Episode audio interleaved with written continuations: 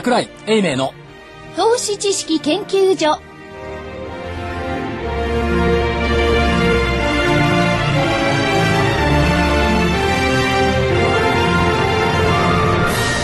えー皆さんこんにちは。ラジオ日経の福井です、えーそしてこの投資知識研究所の所長桜井英明さんです。こんにちは桜井でございます。よろしくお願いします。で今日もまたですねお客さんがお見えになりまして、えーお二方来てんですけれども人形町宝月堂和風マドレーヌアヤドンお菓子がゲストなわけないですよね。そうですね、えーをいつももも持っていつも持ってきていただいてるわけじゃないんですけど団子に始まりね、差し入れを持ってきていただく横ちゃん。こんにちは。差し入れ持ってきてるわけじゃないですよ。あ そうだ。やっぱりトレーナーとしての経トレー験をナーとしての経験を。ついつい僕ねこのお菓子が目の前にあるとこっちに心を奪われてしまうんですよね。大好きなマドレーヌですね。で、まあ、後でまたご紹介しますけども、お一方、今日はゲストに来ていただいているということなんで、えー、とりあえずですね、えー、それじゃあ今日の相場ということで、桜井さんに振り返っていただきたいんですけれども、5円12銭安。全場びっくりしましたね。見てました？全場の動き。10時15分ぐらいに先物がシュルシュルシュルシュルっと来てマーケットっていい加減だから5発注だとかね、5発注うんそれもあるかなと思って次は介入だって流れて。で最終的にの落ち着きどころはガイトラーさんのドル安容認しない発言いやこれもだけど真偽は分からないですよそれを本当に反応したのかどうかで結構微妙なところがありますからどうか分かりませんけどもいずれにしてもまあ先物中心に一気に12030円ピュンと上げてで結局終わりはマイナス？終わるマイナス。5円、5円。12銭安。何だったんでしょうねあの10時20分、まあニューヨーク高かったですからね。うん、お夜か夜中夜間とか高かったですね、はい、でもそのガイトナーさんも、でそれにわざわざ反応する必要ないと思うんですけどね、そんなの公式的にはに決まってるじゃないかと思うんですよね。いやでもガイトナーさん自体がやっぱりアメリカが G20 で叩かれないことをええ。祈りながら一応 M 幕張ったって言ったところがあるのと、朝方これロイターだったか流れたのが、えっ、と G7 でアメリカはえっと、市場による為替相場の決定を容認することを望むっていう財務省高官のコメントが載ってたんですよ。ああ。でこれ素直に読んだら、はい G20 で決めることは、マーケット市場主義、市場市場主義で、マーケットで出たプライスを正当なものと認めようよとはい。いうふうに言っちゃうのという懸念があったんですね、朝方。で、言い方は非常にいいんですけども、はい。要するにアメリカのエゴイズムを出してきた。っていうところがあって、これを打ち消したのがガイトナー発言で、えー戻した、消したって読めば、ちょうど合ってくるかなという気もするんですけまあ、国の姿勢としてはね、決して、えーよりえー高官がですね、まあ、ガイタラさんの高官に当たるのか、えーアメリカがドル安だなんてことはないわけですね。すんなり聞くとねまともに聞こえるんですけど、うん。朝方流れたアメリカ財務省高官のコメントって日本語にすると、マーケットの動向によるせ為替相場の上昇を阻止するのではなく、促進するために強調していく姿勢を表明する。それから、秩序ある不均衡是正を進め、経済のファンダメルズファンダメンタルズに沿った水準に為替レートを一段と効果的に調整していく。いや結局これ一段と効果的にってアメリカに都合の良いように調整していくって読み方が正しくないですか？そうですよね。一段とアメリカに都合のいいようにそう。そうぴったりはまるでしょ、効果的っていうのは大体アメリカにっていう話ですもんね。すべてね、だからねこれね、アメリカにっていうのは聞いてるけど、全部アメリカに対してって読むと、全部アメリカのためになっている。でもそのアメリカのためになっている財務長官のヘッドのガイトナーさんが、いやいやいやいやいや、ドル安は容認しないよって言ってくれたからほっとした、って言ったところがあったとは思います。もうその割には引けマイナスですからね。まあトピックスもともとマイナスでしたけどね。まあアメリカの話ばっかりになってますけどね、ガイトナーさんがそうは言っても、はい。まあ、えー、11月のですね、入ったらすぐに FMC があってね、はい。金融緩和出てくるわけですよね。出てこなかったらどうします？え、えー別に僕は腹切るわけじゃないですけれども、出てこなかったらどうしますって言われても、あの大体マーケットっておかしなところで、はい。みんながこうなるだろうだとか、こういうのが出てくるだろうっていう期待は得てして裏切られることが多いっていうですね。で別に出さなくても構わないっちゃ構わないんですよね。かまあ構わないかもしれないけれども、要はそれじゃあアメリカの中間選挙もね、その前の日、同じ日かな、2日になると、はい。あって、えー、いやそれこそ注目一致するところ、ええ民主党負けるって決まってんの。まあ負けたら今更考えてどうするるの？今更、どうせなら負けてから出した方がいくないですかって。いっそのこと。いっそのこと。負けると同時に出したら次の手が出せないじゃん。まあそうですよね。もう諦めてますかね。え、あがいてますよ。あがいてますよねあがいてますよ、まだ。飛行機に乗って飛びまくってますよ。ね、それはね、あと2年後だからそうですよね、改選はね。そんなすんなりと共和党に渡すなんてことはしないでしょ。どんなことがあっても。もう、ニューヨーク支局長。支局長。それで必死になってもう経済を活性化する何があるんでしょうかね、手は。え？そんなもの分かってたら、オバマさんあんな憂鬱な顔してないでしょ。いや、最近は。だいたいグリーンニューディールで失敗したでしょ、やるやるって言って後半ダメになっちゃったから、次の一手やっぱり考えないと。だからまあ、世界経済すべてそうなんです。バブルとは言わないので、新しいその将来につながる目を、あるいは政策を出してこないとなかなか動かないですよね。でも言ってましたよ、この間。アメリカのインフラはひどすぎるから、これ変えなくちゃいけない。だからまず電柱と線路変えるんでしょうよ。ああ。前にね、あの、電気自動車用にガソリンスタンド全部ねね、変えるって言ってプラグにするって言ってましたけどね。変わってませんね、まだね。大体ジャブジャブ原因が出る国の人がですよ。なんで電電気自動車とかトウモロコシの車なんかやんなきゃいけないのっていうとこありますよね。まあ環境のためにはその方がいいかもしれないですけどね、はいじ実態になるとなんでかと思う人も多いでしょうし、で、今そのインフラがひどいって確かにひどいとこ多いですよね。道とかそういうの穴開いてると。ニューヨークだと穴ぼころだらけですよね。水は漏れるし、湯気は出るしね、本当まあに。確かにそれにまあすでに発表もしてるんですけれども、追加でもしてドーンといくっていうことになれば、活性化にはなるでしょうね、経済ね。うん、それと、アメリカはまあ失業率だとかの問題を皆さんずっと懸念されてるんですけども、はいもう一回言いますけど、やっぱり農業儲かってますよ。うん。で、農業の非常に盛んな州って、失業率低いですよね。ああ、そうでしょうね。それから雇用統計に軍人入ってませんよね。うんうんうん。っていったところを考えていくと、またどうせ来来週ぐらいになると雇用統計、雇用統計って言い始めますから、大したことないんじゃないの？で、あの、雇用統計がですね、いわゆる非農業者なんとかですよね。軍人を除く非農業者部門雇用者数。ね農業者部門の雇用者数ってのはどのぐらいになってるんでしょうかね。だって統計、統計ないですよね。結構そういうところに行って皆さん働いてんじゃないかと思うんですけどね。だから、繰り返しになりますけどね、海外に行ってアメリカ人に会うと、さ確かにね、金融か、金融の人がいますけど、大体ほら、俺はファーマーだとかね、フィッシャーマンだとかね、いうの多いわけです。なぜか不思議と。だから結構いいんじゃないですか。ということで、アメリカのことの文句を言っても致し方がないんですが、東芝君、6502東芝、はい。えー業績予想の修正、引け後出してまいりました。売上高は、えーっと、3兆3000億の見通しを3兆800億円、2200億円の減収。減収はい。理由は携帯電話事業の富士通との統合で、この分売上が減りました。で、その代わり、えー継続事業税引き前四半期純利益200億円予想を、さていくらにしたでしょそれは難しい質問です。まあ、プラス、プラスにはしてるんでしょうね。うなんで売上高減ってんですよ。いやいやいや、それはいろいろコストが。理解されて？はいそんなにすごいかな。えっとね、200億見通しを680億。3倍。ほら。すごいですね。これ、上期の予想ね。上期の見通し。から、いわゆる純利益100億の見通しを270億。あら、頑張りましたね。理由。まあ、富士通との統合で、えっ、と、携帯の分売り上げ減りましたけども、難度フラッシュ型フラ、あ難度型フラッシュメモリーを中心に半導体事業が好調。って言ってますよ。東芝君は。ほみんなが嫌がる半導体。ええ難度フラッシュ、好調、えー液晶ディスプレイ事業が黒字化。う。はい。電子デバイス部門前回予想よよりも大幅な増益。その他の部門もおおむね堅調に推移しています。だそうです。円高何するものですね。前半は良かったんですそう、よね。前半は4まあ期、上半ですからね。上半期。さあ、じゃあ通期どうすんのよっていうところですよね。そしたらね。でもまあ、上期良かったねっていうところ、東芝。上期良かった。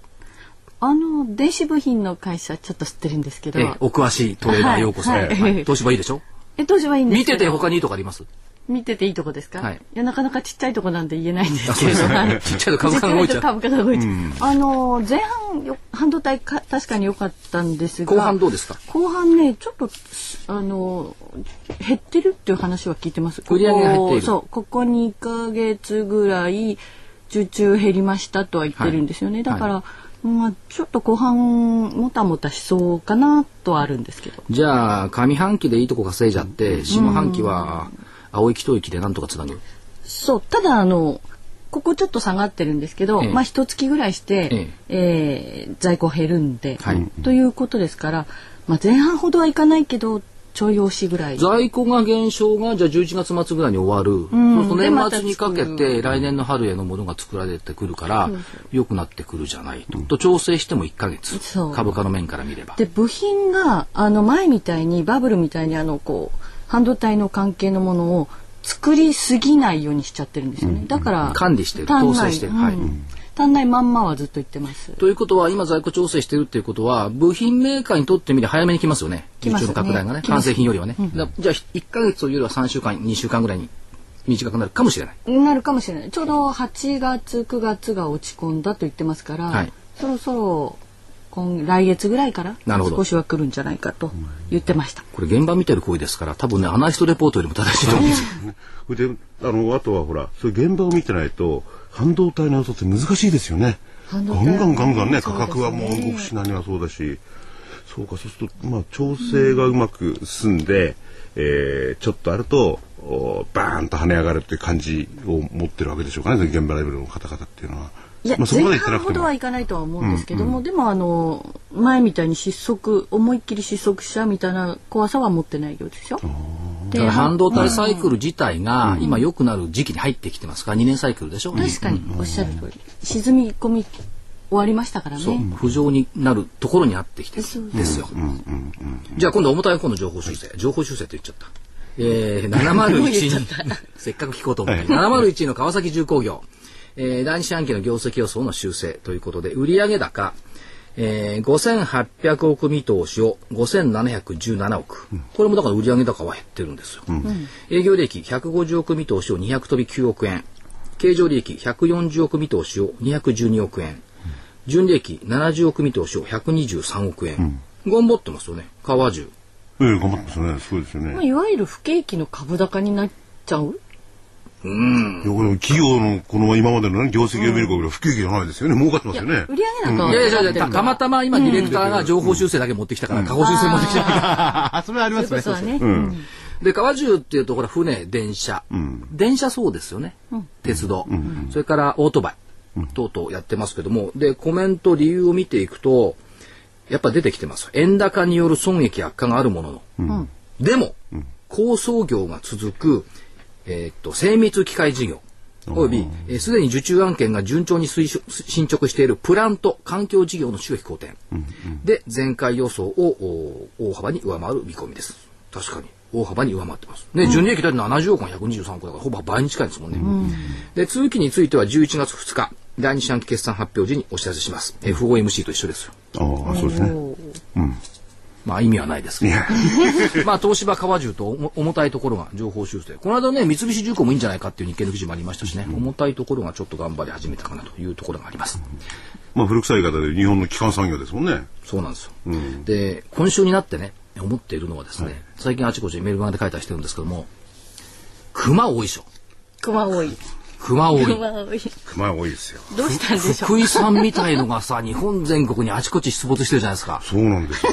被害も人的な被害もあったりとかね。福井さん、月の輪、月の輪熊みたいにヒゲがそこ白いから月の輪熊に見えるんですけど、で、熊が多い、ええあの、あれどこですか新潟だったかな ?2 頭かさ、北海道だったかな ?2 頭か3頭、ヒグマは北海道ですね。で、被害も北海道だから、月のワグマだから新潟があの辺ですよで、ね。要するにそ、あの、日本のその道路にね、熊が堂々といて、その向こうで車が止まってる写真があったじゃないですか。あれはね、北海道だ。ね。はいあれ、海外から日本を見たら投資家さんどう思いますか？日本は熊が多いな。うん。ベアベアだな。そっち。ドイツもほら、クヌートが。そう。だだ多いし。で、よく考えたらク、ヌート似てる。福井さんクルートがいてるクヌートが似てる。よく考えたら、パンダだって熊じゃないですからね。はい。ええ。パンダの熊はえ上がってて、上海。うん。日本の写真の熊はええ、こんななんか上がんない？ええ。でこの際みんなで牛をあちこちに放しましょうみたいな。ベア。ベアじゃないや。ブル。ブル。じゃあ、オーストラリア買いですか？オーストラリアね、牛たくさんいますよね。あれでもオーストラリアとかあの辺の島で、結構ね日本人が牧場を経営してるのあるんですよ。あの辺から肉を輸入している方からもらって富士山の溶岩で焼いて食べたら美味しかったです。あ、なんかすごい立派な食べ方をすごい立派な食べ方 何年か前に。それはそれとして、はいはいだから熊はあんまいない方がいいですよね。そうですね。まああの、ね、人里に出てきて、そうだなんか被害を受けるっていうのはまずいですけど、まあちゃんとね、山にいれば。え福井さんは人里に出てこない方がいいかもしれな。はいい。人前に出ない方がいい僕は。人里じゃなくて。はい。それから、えっとね、えっと、最近マーケットを動かしているのは、やっぱり先物なんですけども、昨日なんかでもクレディ・スイスが8090枚、売りだけ。っていうのが出てきていて、はいクレディの、まあこれクレディがやってるとは限らないわけです。クレディの先の委託だと思いますから、自己売買じゃなくってね。ただクレディの手口として8000枚の売りが出てきた。そうすると、クレディの売りに左右される東京市場はいかがなものかって言ったのがあるのと、で、レポートを今日出した、昨日か出してきたクレディのレポート、日本株ハイブリッド戦略って読んでたら、結構明るいんです、言ってることはね。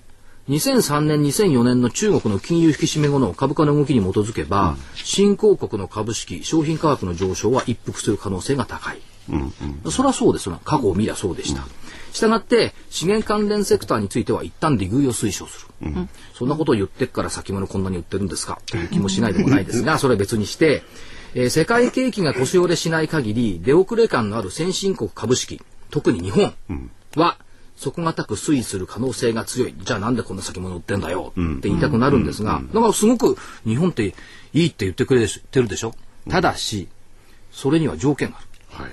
これ見て笑ってしまったんですが、日本株の本格回復には、金融緩和後のファンダメンタルズ、ファンダメンタルの改善、そして、米国景気の底打ちと、それに伴う円高、円高一服が待たれる。どう思いますか？ちゃんと当たり前じゃねえか、それそれファンダメンタルズが改善してアメリカの景気が底打ちして円高一服すりゃ、クレディが考えなくたってあかんだろうと思俺だってかけるわって。そう。なんだって、今まで、あんたとてもないこと言ってくれるのかって期待したら、そう。おお、クレディ珍しくなんか随分強気じゃないのと思ったら、前提条件はファンダメンタルズの改善、アメリカ景気の底打ち、円高一服。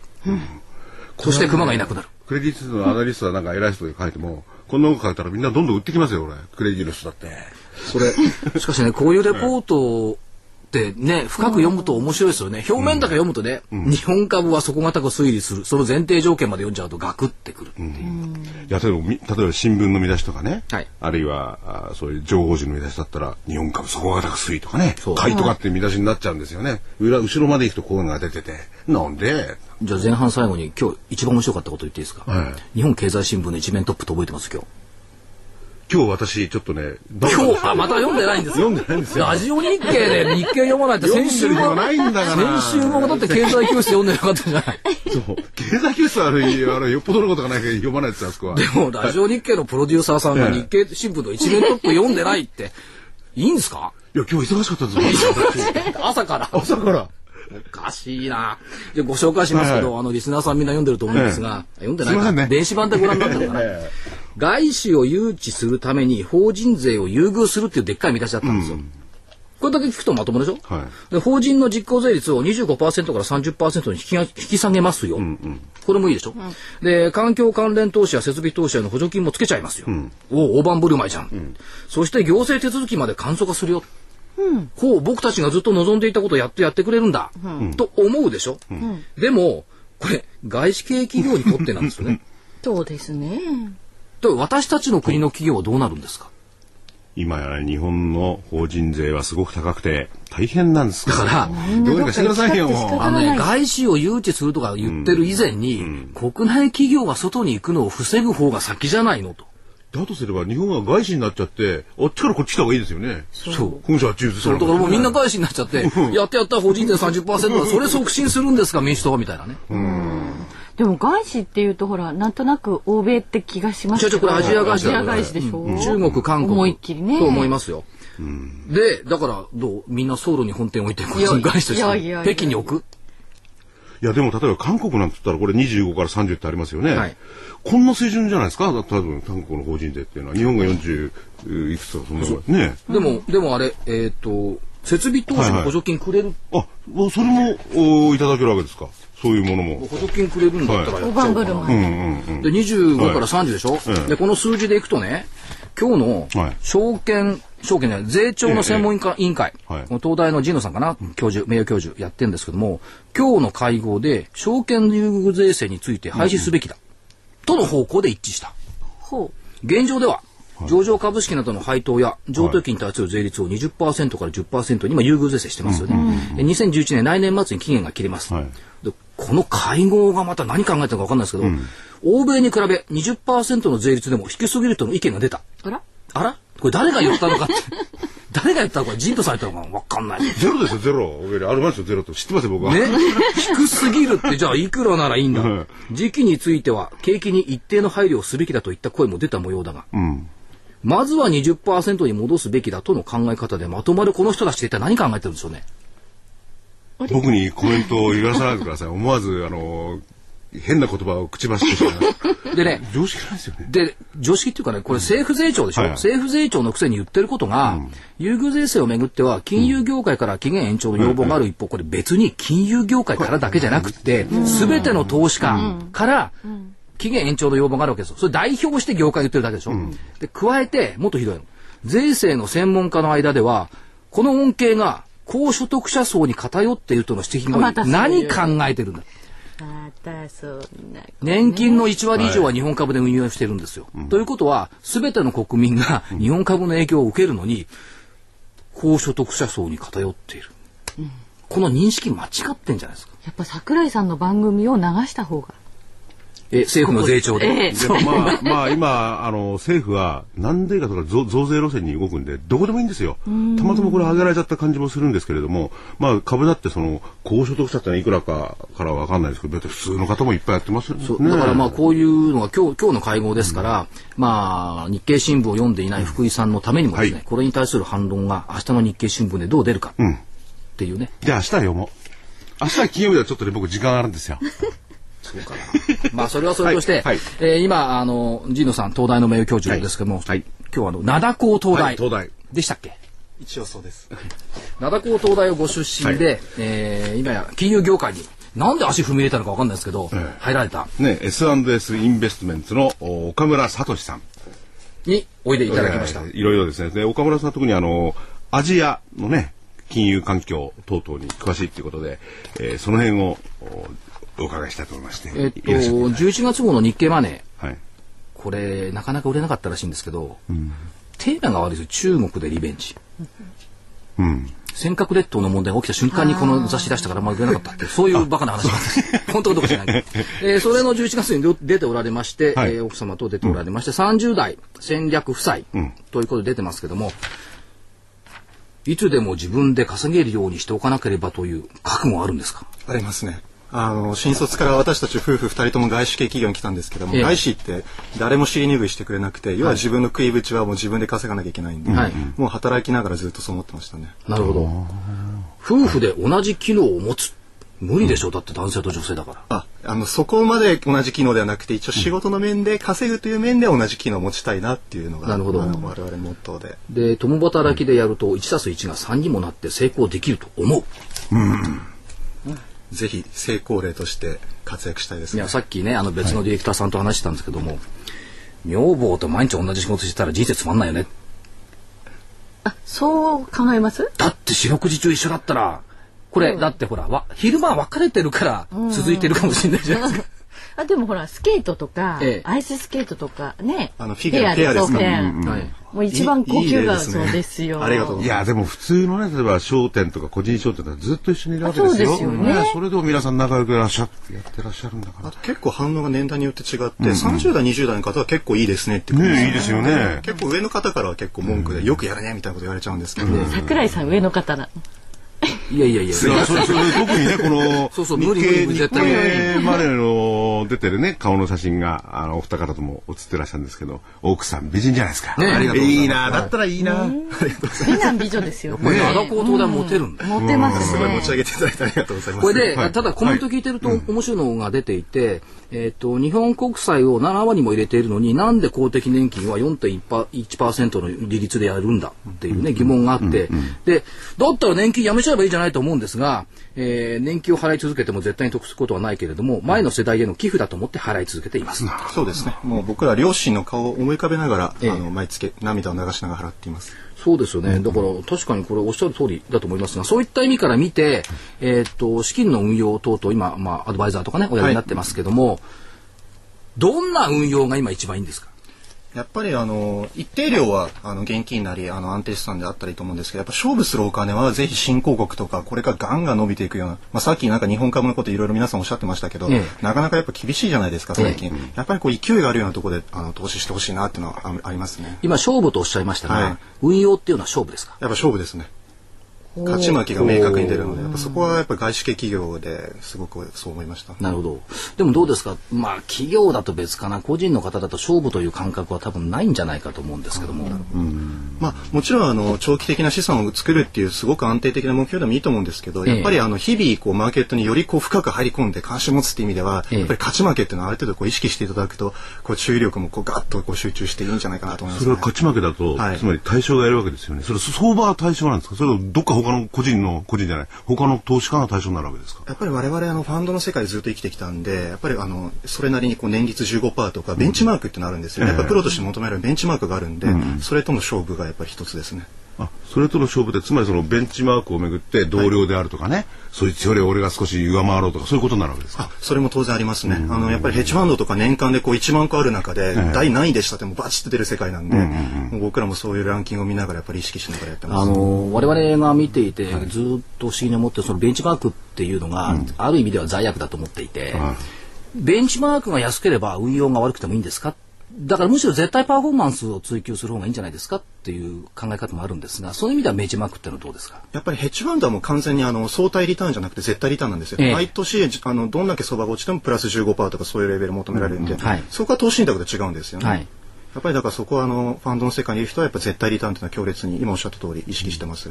うんうん、そうです。サラリーマン的にファンドの運理、管理運用だけやっている。大体ファンドマネージャーってみんな運用してるわけじゃなくて管理運用している事務的なファンドマネージャーたくさんいるんですよ、ね。はい、この方々にやらせちゃうと、ベンチマーク運用が絶対市場になっちゃって、いや日経平均5%下がりましたけども、私のファンドはマイナス3%で済みましたっていうこういうふうになっちゃうことは多いですよね。いや本当おっしゃる通りでいや日本のファンドさんだったらそういう言い訳も通用するんですけど海外でそんなこと言うともう笑われちゃいますよ、ええ、何考えてるのって話ですよね、あのお前のために何のために成功報酬でやってるんだっていう話になってしまうんで。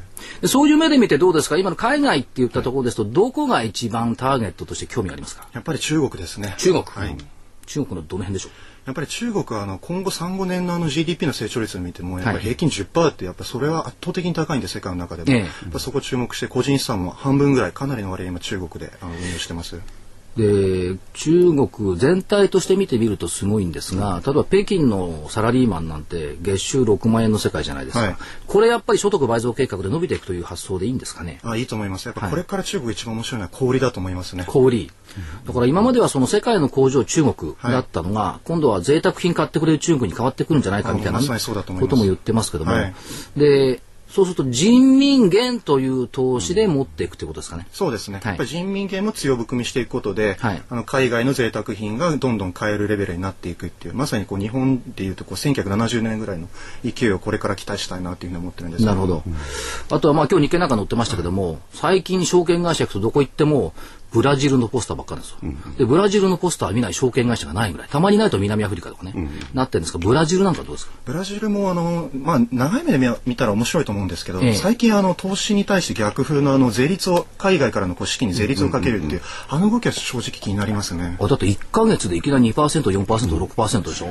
やっぱり怖いですね。しかも予告なしにいきなり来たんで。配当利回り10%あってもいいですけど、うん、6%税金もらって、持っていかれちゃったら、そう、そういう目で見ると、アメリカ国債の2.5%も安全かなと思ったりしちゃったりするんですよ。ね、為替リスクとか考えるとね。でもあの、ブラジルのね、あの、投資に対する風っていうのは、要するに、ファンドとかそういうの規制しようと思ってやったわけですもんね。まあでも個人投資家さんに当然影響ありますし、それに比べたら中国って、やっぱ、あの、政治的な共産主義でも、実はなんか資本市場への追い風って意味では、世界でもトップクラスなんじゃないかなっていうふうに感じてますね。その偉大な資本主義国家と見見ない、見えないこともない。っていうか、うんうん、実際行ったら、まあ確かに党とかね、いますけど、はい街の雰囲気はアメリカですもんね。もう完全そうですね。うん、あとあの外資系の同僚とかもアメリカ人以上になんかもう目がドルマークになって稼ごう稼ごうばっかりですね、周りも。うんうんまあ、あの貪欲さといいますかね強さっていったところはそれはすごくターゲットになってくる。中国に対してここあと何年ぐらい続くと思ってます？5年ぐらいですかね。やっぱあの生産人口が2015年ぐらいでピークアウトしていくので、はい、そこまではあの消費だったりとか今まで通りのこう成長が維持できると思うんです。そこから先またちょっと別のフェーズの国になってしまうんでそこから別の論理で動いていくんじゃないかなと思って。ただ5年ぐらいはもう全然勢いよくいくと思ってます。今回出た10第12次5カ年計画12の5、うん、こいつが終わるぐらいまではそこそこいけるんじゃないかなと。だって所得倍増してくれるっていうんだし、所得が倍増すると税収も当然倍増しますから、でまたあの国いいことにあの経済をっていうか経済指標を管理してますよね。そうですね。あの、サプライズがいい意味でない国ですね。そう。経済指標が管理されてるから、今日 GDP が9.6でしたっけ？着地しましたけども、これ、まあマーケットの中では、いや、ちょっと減速感があるって言ってますけども、減速するに決まって。もともと9%台の成長しか計画してないのに、えっと、第一四半期で11%かな？第一四半期が10%かな？そんちょっと下駄履いちゃってるから、これ低くするためには、やっぱ下げざるを得ないですもんね。そうですね。だから地方のね、あのー地方政府とかそういうところに、お前低いの出せなんて言ってることもあったって言いますもんね。そうですね。なんか逆に内陸部とかなんかまだまだ加熱してて、なんか20%ぐらい伸びてるところもあるらしいんですけど、そうだからね、足りなくなったら、今度はね、GDP の伸びが足りなくなったら、今、北京、上海とかね、そういうところを中心でしょ。内陸部の地方都市のやつを持ってきて、数字かさ上げするっていう見方もね、あるんですよ。まあ、トータルな意味でやっぱり資本市場株式市場がこう堅調に推移するようにあの政府もこうコントロールしていく国なんでそこはある意味安心感ありますね。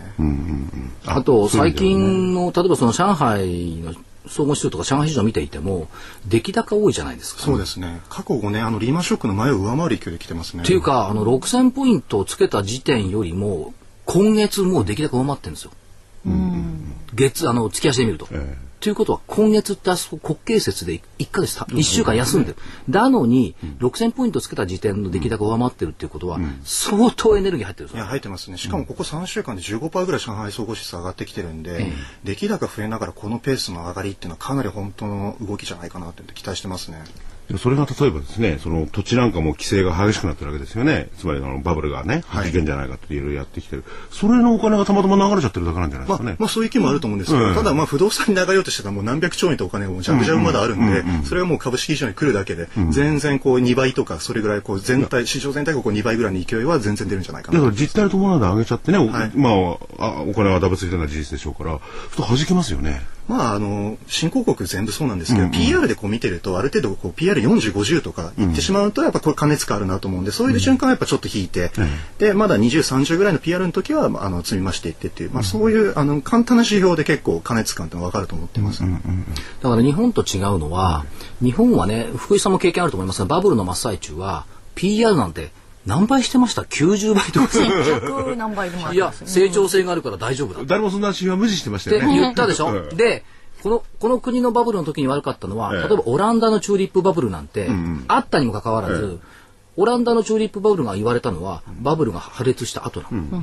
ところが中国は、日本のバブルを経験則として見てるから、それをやっちゃいけないよっていう経験則を着実に今回の利上げなんかで持ってきてるわけですよ。だから、後になってバブルを振り返るより、今振り返ってるから、その分ちょっと延命というかね、長く続く可能性はあるんじゃないかと。こういう気がしますね。あのやっぱりバブルはあの膨らめば膨らむほど落ちた時も激しいんで、その意味では小出しにこう膨らましてはちょっと減速っていう、まあ、その加熱感を少しずつこう冷ましながらっていう方向は感じますね。だから岡村さんさっきおっしゃったようにね、は半分っていうか、あるところはもう政府管理ですよね。はいそういうことは確かに、バーンっていうのは、避けるでしょうね。そうですね。はね。なんで、まあ、あの、逃げ足って意味でも、いきなりなんか、あの、日本みたいに総量規制とかって恐ろしいことが起きて、一気に下がるとかっていう危険がないんで、はいまあ、逃げれるかなと、あの、自分らの資産も逃げ切れるかなというふうに思いながらやってます。で、したたかですよね。金利を引き上げながらも、なんか人民銀行はね、基準値を下げてるんですか？らねい。やなんかあの本当高難両面で、やっぱその意味でも多分あのゴルドマン・サックスとか本当にこう世界経済を知り尽くした人のこのアドバイスを受けながら、本当冷徹にあの政策を考えてる感謝しますね。ね、冷徹にやってるなってね、アメリカからこう、なんか言われてもね、こんな感じでこう突き放したりとかね、うん、大したもんだなと思いますよね。さてさて、で、今度は、今度は里見さんにも来てもらいましょうか。里見さん。奥様本当にはい、朝から晩まで一緒にいて楽しいのかっていう。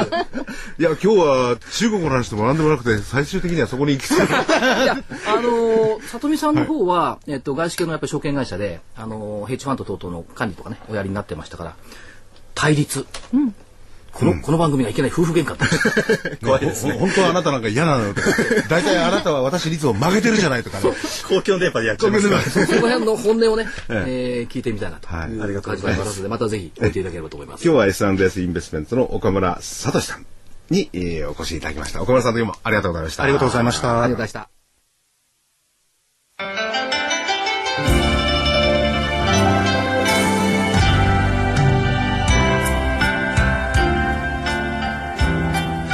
んにちは。桜井英明の投資知識研究所研究員の加藤真理子です。桜井所長の投資知識研究所お楽しみいただいていますか？この番組はこれから株式投資を始めようと思っている方や投資を始めて間もない方にはなるほど株式投資ってそういうことなんだと納得していただきまた投資経験の長い方にもそうだったのか。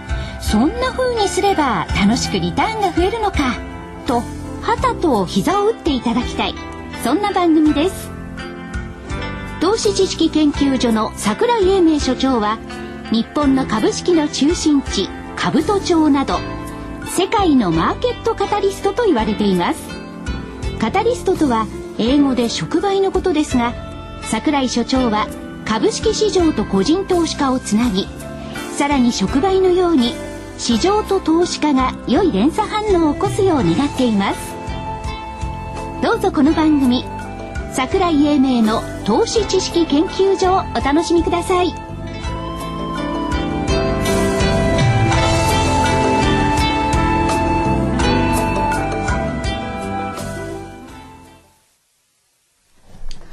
ということで。なんか福井さん何、まマドレーヌ食べながら仕事してるわけですか？今ちょっとね。日経は読まないわマドレーヌは食べるわ。今、あの飲み込んだんでね、今喋りますから。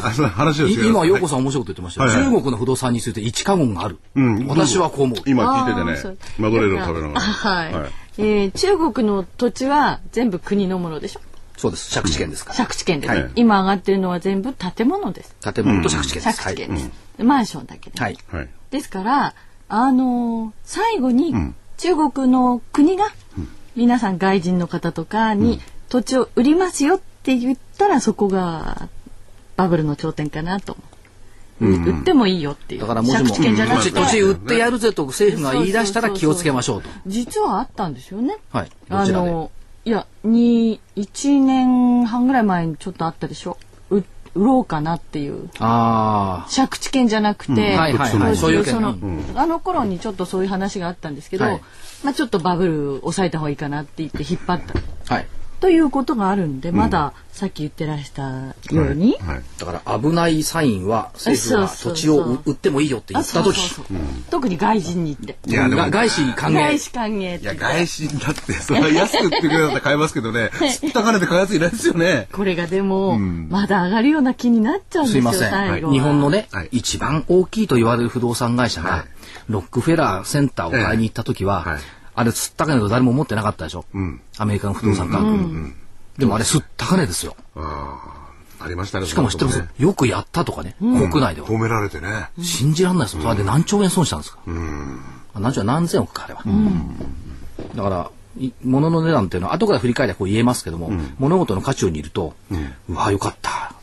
となっちゃうんですよ。渦中にいるとよく見えないそれは腕っこきのね、あれだった、い陽子ちゃんが今言ったんで、そのポイントちょっと見ていくと面白いですね。本当ですね中国が言い出すかどうかね。何年後でしょうねあすぐにやんないと危ないんじゃないですかね。そんなことはないです。いや、少なくともだから胡錦涛さんからあの周さんにね、え習近平さんね、はい。し政権移譲して以降じゃないと、厳しい。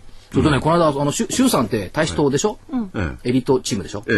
でこの間、あるところである方の話を聞いてたんですけども、あれは大使党と、まあ、あと、胡錦涛さん共生でしょ？共産党青年団かな、日本に来てる留学生って結構ね、共生出身者が多いんです。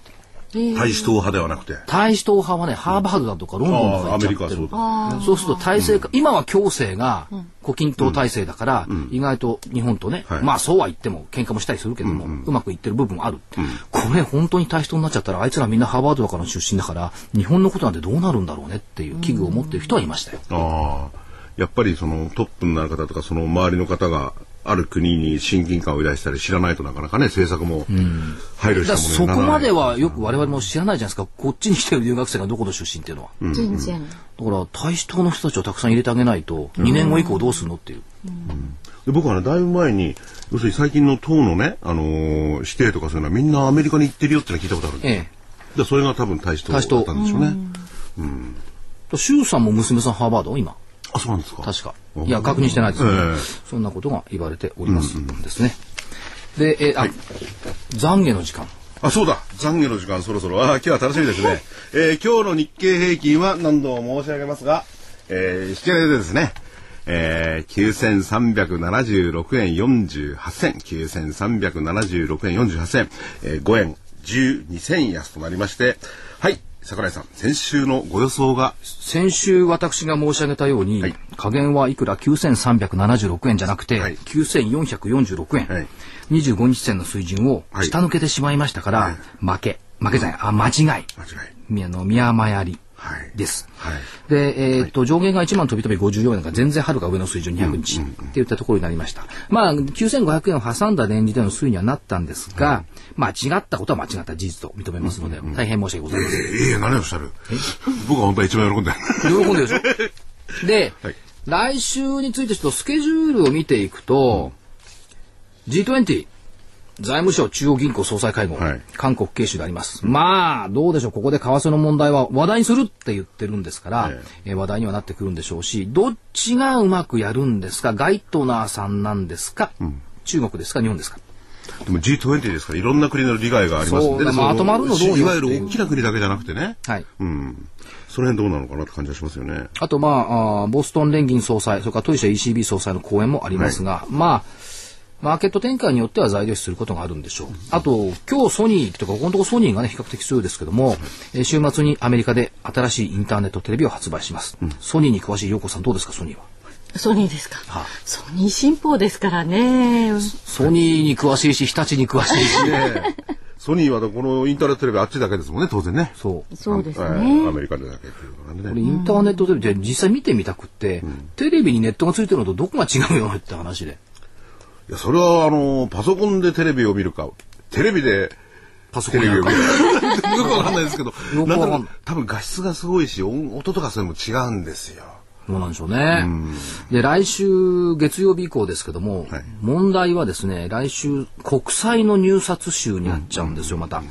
で、月曜がインフレ連動の5年国債、火曜が2年国債、水曜が5年国債、とこう来るわけで、こいつの入札のためには、ちょっと株価から債券の方という、ちょっと最近国債の入札倍率落ちてますから、その辺が出てくると株価やや持ち合いになっちゃうか難聴になっちゃうかっていう可能性もあり、から月曜日、えっ、ー、と、貿易収支、それからアメリカの中古住宅販売件数が出てきます。やっぱり不動産のところでしょうね。で、火曜がケースさんとシラーさんの住宅価格指数。ケースシラー。はい。ケースシラー、うん、ついこの間までみんな本当にこれ一人の人と 最近だからケースシラーと。それから、えー、っと27日水曜日、はい、始まりますね。事業仕分けの第3弾、うん、前半開始、はい、福井さんはいるのかいらないのか、うん、リストラするべきかしないべきか。しないべきか。しないべきでしょうね、えー、9月の耐久受注、それから日米外相会談ハワイ、前原さんと、えー、ママクリントン、でこれこれもねちょちょっと話横にそれますが、27日にハワイで日米外相会談やるから、うん、ママクリントン APEC で横浜来ないっつってんですよ、うんうん、11月10日から11日横浜で開催するんですけどもアメリカは来年の APEC の議長国なんですよ、うん、そこの外務大臣が欠席するって非常に異例、うん、でちなみに92年のイーグルバーガー国務長官代行以来の欠席、うん、アメリカ日本ちょっと軽く見てないかいという、ハワイでなら会ってやるぜ。でも横浜には行きたくないぜっていう、やっぱりいろんな問題がね、基地の問題を含めてあるんで、こんな軽々しく言ってなんていう、それあるいは行かないことによって何らかの意思を表示してるとかなんとかってそういうんじゃないですかね。で、それともう一つはね、この10月11日、10日11日っていうこのスケジュールが、何かの予定を含んだスケジュールなのかどうか、国務長官が外に出れない。うん中間選挙終わった後だし、えー、だからまあ、経済マーケット的に見ても、この後に何かいいことか悪いことが、ひょっとしたら起こるのかもしれないねっていうふうに押さえといた方が、うんうん、だって来ないことが異例なんだから、うん、と思いますよね。国務長官変わるとか？うん、変わるとは思わないですけども、えっ、ー、と、アメリカの国内事情で何かが起きる可能性がゼロじゃない。いや、例えばその可能性としては、ど、どんなものがカウントできますかね、今のあれだと。不測の事態、ど、どっちかというとマイナスのこと。マイナス。うん、金融機関の危機とかね。危機とか。あるかなんか別にして、だから来ないということ自体がなんか変ねと。まあまあまあ、そう、それから見れば、いろんなことが起こる可能性をすでに、えー、政権は掴んでるかもしれないっていうことは言えるかもしれないですよね。そうそうそう。うん、だから来ないんですかっていう。だからそういう、な、なんか、今までと同じことじゃない、うん、違うことが起きたときは、なんか起こる可能性があると睨んだ方が、実はいいことが何もなければそれでよし。やっぱり桜井さんは違うな、ポイントが人が悪い。え？そうに考えるんだ。こんこういうことで、ただ来ねえのかと思ったらそうじゃないんだ。いや、金回りさんより人悪くない。はい。先生ごめんなさい。それと、えっ、と、28日、日銀金融政策決定会合があります。それからトピックスの不動株比率の変化、これ東電なんか多少影響してくるでしょうね、増資したからね。あ、忘れてた。あと7年さ、7年国債が28日入札あります。から ASEAN と日中間のえ首脳会談もあります。はいから29日金曜日、多分経済指標的にはこいつでしょうね。アメリカの7月 GDP 速報値が発表になります。はいえー週末は APEC の電気通信情報省会合、上海万博終わり、ヨーロッパ冬時間に移行します。はい。って言ったところが出てきております。まあ、そういったところを踏まえて、はい来週の日経平均の見通しは、えー下限はい。9199円と下げました。国債の入札があるんでちょっと難聴かなと思って、9月15日の為替介入直前の安値、はい。上限9716円、10月7日の高値、このあたりのレンジとしては狭いです。500円ぐらいのレンジといったところを予定をしております。ただ、はい。えっと、一目均衡の雲って、10月29日に明るくねじれてるんですよ、来週末。で、普通の、普通のね、勝手雲、はい。10月27日に逆にこいつは黒くねじれてる。どっちが正しいのかよくわからない。で、勝手雲の白いねじれって9月17日にあったんですが、そこからずっと白くって、株価はずっと雲の上にいるんですけども、これが一旦、勝手雲だと終わっちゃう。で、普通の雲は10月29日にねじれてるから、そそっちどっちが優先されるかっていうところを見ておきたい。それから、えー最終週になりますから、ちなみに10月1日の終値、9400飛び4円23銭。これ上回ってれば連続月足要線になれるんですが、今日の引け値ベースではギリギリ下回ってますよね。なるほど。そうですね。今日の終わりが、今日の終わりベースが、えーと、9376点。でしょだから94もあるような30円下回ってる。微妙なところ微妙な。ところですね。でも、桜井さんこれ、勝負に出たんじゃないですか？レンジ、レンジが500円しかないんだもん。別に勝負してます。すいません。はいあの、東芝、私、あの、彼は勝負って言いましたけども、勝負じゃないと思う。あ、そこでね、ちょっと、じゃあ何なんでしょうか？勝負するんだったら FX でも金でも何でもいきゃいいんですよ。うん、そう。ね、FX って何も生まないんだから。はい。で、あの、お帰りになった方に失礼なんですが、やっぱり、日本株をどう育てるかっていうのをね、あるいはその、成長させていくっていうのがもう、桜井さんの一つの使命ですから。うんだから、あの、投資っていうのは勝負じゃなくて、ある意味では応援だとも思ってますし、日本の企業と日本の投資家さんに対する応援だと思ってるんですよね。うん、だから応援であるならば、応援される方もちゃんとするっていうのもありますよね。いや、応援される方は、あの、応援してくれればいい。いや、ただ企業がね、企業したけ結論を出企業すとか、は当然ちゃんとしなくちゃダメですよ。じゃないと、投資家も応援のしがいがないですしね。ええ、この間あるファンドの、あの、親分と話をしてたゆ火曜日だったかな？要するに日本の企業って経営者変えたら良くなる企業たくさんあるよってわけです。今まで結論、決断しないで、で、それから自己総額拡大しようなんて考えてない人たちたくさんいるから、経営者を変えたら良くなった事例を私はたくさん知ってるって、投資ファンドの親分が言ってました。で、働いてる人たちとかね、例えばその、いろいろ物を作ってる人たちは優秀ですからね。はい。というか火曜日の夕焼けで言ってたのかな？どんどん変わっちゃったりなんかしてね。そんなに優秀な人ばかりを探すのが大変ですよね。これがね、また面白い。今日、今日ね今日午前中ある証券会社に役員会で分かってきて、つまんないこと聞くけどさ、すっごい骨があって、ここ志のある証券会社の役員っていないか、って聞かれて、だって今みんな株都庁で閉塞してるのにそんな人いると思うかって言ったら、あんたも証券会社の役員でしょ、そうやな、いないんだよな、って話になって。それなんか良くない話ですね。ほんと。ねじゃあどっかから連れてくると、やっぱりその、証券は証券でずっとやっぱり、経験がある方には難しい部分もありますしね。パッとできるもんじゃないですよね。いや、何でも意外とできるかもしれないです。あ、それでですね、はいここでちょっと宣伝をさせていただきたいんですが、えー、来週の28日、来週ですね、今日が28日ですから、えー、投資知識研究所10月、10月号がですね、株は後じゃ後出しじゃんけんで勝て、えー、桜井英明秘伝夜間取引120%活用術。しかしね DVD。毎月感銘しますけど、福井さん、よくそういう見出しを考えますよね。この、このために僕はね、やってるんですよ、仕事を。もうね、福井さんの考えたこの見出しで、中身考えるの大変なんだ。普通私が考えてると思うでしょ？思います。違う、これ福井さんが考えた手のひらの上で私は演じてるとに。かくね、後出しじゃんけんでどうやるかって言ったらね、夜間取引を有効に使うとかね、夜間取引の情報を見るとか、絶対必要だと思うんだな。え、先に題名があってからなんですか、そうあら。しかも、この題名をはい電話くんないですよ。メールで勝手に送りつけて。来月はこれでやって、これです。これで。普通、桜井さん、それからあす、まあ、焦るってことはないですけどね、桜井知識が豊富大変なんですよ、所長は、それからが。大変夜も寝ずに。だから7月にね、欠席になっちゃったでしょうよ。いや、あれは別に僕のせいじゃないですよね。いやー、多分にあると思いますよ。はい。ということで、あの、えー、株は後出しじゃんけんで勝て、桜井英明秘伝夜間取引140%活用実 DVD8400 円は、えー、来週の発売です。あとあれがあるじゃないですか。金森さんとのバトルというか、あの、これ、金森さんがですね、えーこれもと福井さんの陰謀に引っかかっちゃった。はい、金森さんと、えー、桜井さんのですね、あの、大バトルがあってですね、これが面白いんですよ。あの、出てこい白黒つけようって言ってね、二人が、えー強気と弱気がですね、本当に激の戦わしてる、えー CD なんですけどもね、えー、それがですね、えー22日、明日発売です。えー、これちょっと高くてですね、9450円。ほら、なんですけれども銭ゲバ福井さんの 販売部長。はい、えー、徹底討論して第1弾、会議派、えー、金森薫、楽観派、桜井英明の白黒つけよう、年末相場はこうなる、その背景分析と先読みの理論ですね。バッチリ。これね、終わった後、金森先生と一緒に帰った時に話をしてまして、はいこれ、買ってくれた人には、あの、生の公演なんかついたらいいのにねって二人で言ってたんですよ。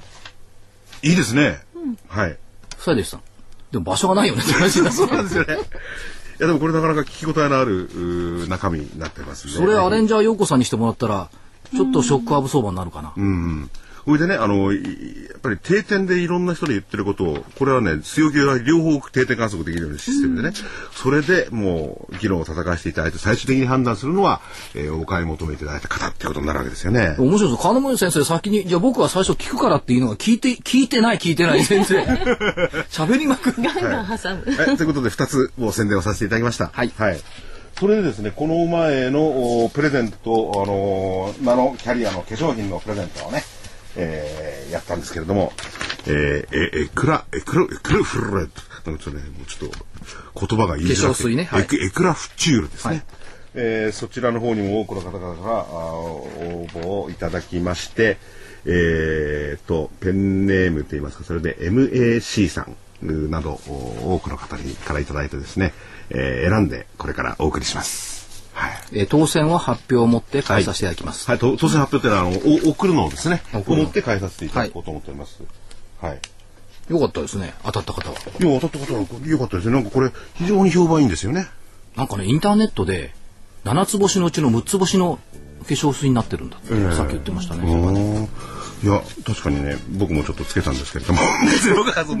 はい。この、この、この辺でですね、ツルツルしちゃって。はい。ここにつけてもあまり意味はないんじゃないかというふうに思いますけども、えーっと、あもう時間なくなってきましたねえもう、あと1分ほどです。あとまだ一歩ほどですよね。しかし、まあどうもやっぱり熊って象徴的に言ったんですけども、はい別にその本当の熊がたくさんいるわけじゃなくって、えーやっぱり熊の気持ちが日本国中蔓延しているって言ったところですよね。で皆さんゴルフが皆さんお好きだと思いますけども、先週の日曜日日本オープンを見ながら、でプレー終わった後にゴルフ場のラウンジで、ハンデゼロの人と見てたんですよ。その方おっしゃる曰く、あのパターはもし女神がついてれば入る。どこに行ったって女神がついてりゃパター入る。女神がついてなきゃ入んない。今の東京市場に女神ついてなくてきっと上海とかニューヨーク行ってるんで、東京に女神さん早く来てくんないかなよし、じゃあ皆さん、えー今日はですね、女神が来るようにお祈りじゃないですけど、とにかく念じましょう。あるいは自分で行動を起こしましょう。女神よ来い。はい。はい。はい。ということで今日はどうもありがとうございました。失礼します。失礼します